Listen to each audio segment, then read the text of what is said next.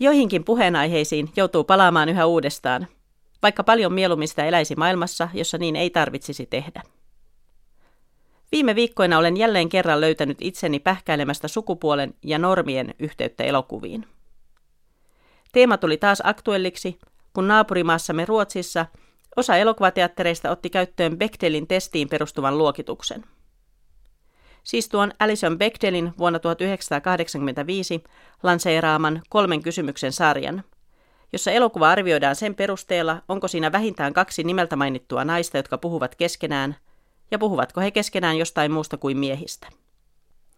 Ruotsin elokuvainstituutti ilmoitti kannattavansa kyseistä luokitusta, joka Suomessa uutisoitiin niin feministitestinä kuin seksismitestinä.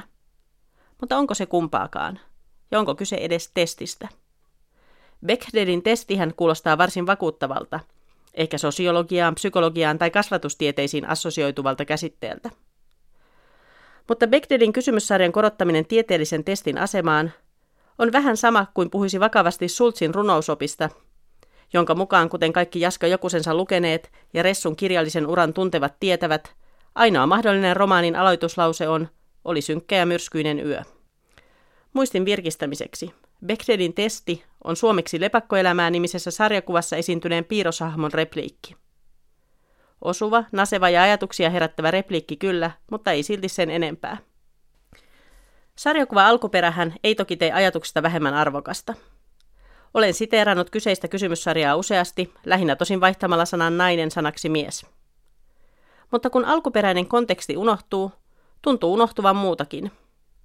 Kuten se, että testistä puhuva piirroshahmo on lesbo ja siis varsin luonnollisesti kiinnostuneempi tarinoista, joissa naiset puhuvat naisista. Yhä useammin kolme kysymystä oiotaan julkisuudessa yhdeksi ja elokuvaa arvioidaan sen perusteella, onko siinä naisia, jotka puhuvat keskenään jostain muusta kuin miehistä. Ikään kuin tärkeää ei olisikaan katsoa, ovatko kaikki elokuvassa esiintyvät henkilöhahmot sukupuolesta riippumatta kokonaisia kiinnostavia ihmisiä. Vaan yhtäkkiä se, mistä naiset puhuvat keskenään, nostetaankin tasa-arvon mittariksi. Selvyyden vuoksi.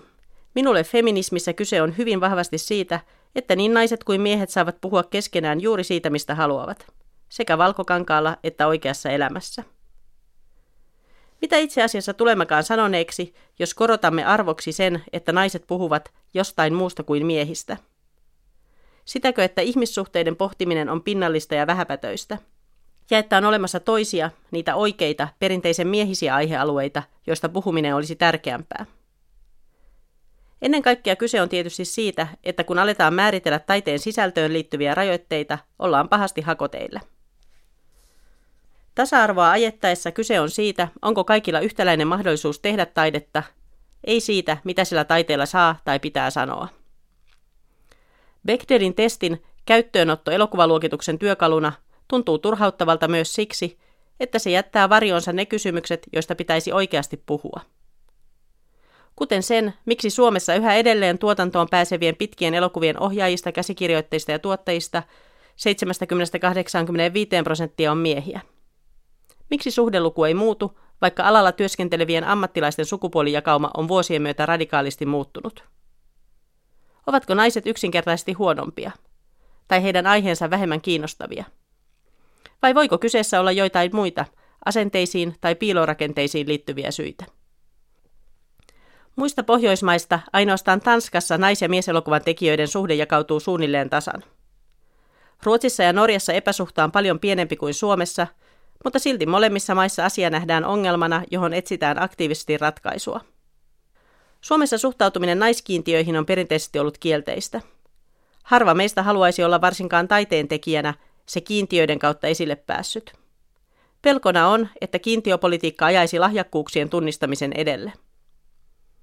Mutta jos sukupuolikiintiöiden käyttöönotto ei ole ideaali vaihtoehto, ei sitä parempi ole ainakaan nyt vallalla oleva suomalaiskäytäntö, jossa koko asia sivuutetaan vaikenemalla.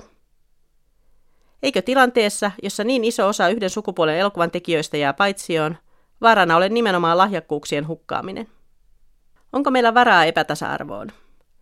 Jos halutaan tehdä mahdollisimman rikasta ja monipuolista kotimaista elokuvaa, pitäisi varmistaa kaikille elokuvan tekijöille sukupuolesta riippumatta yhtäläiset mahdollisuudet saada äänensä kuuluville.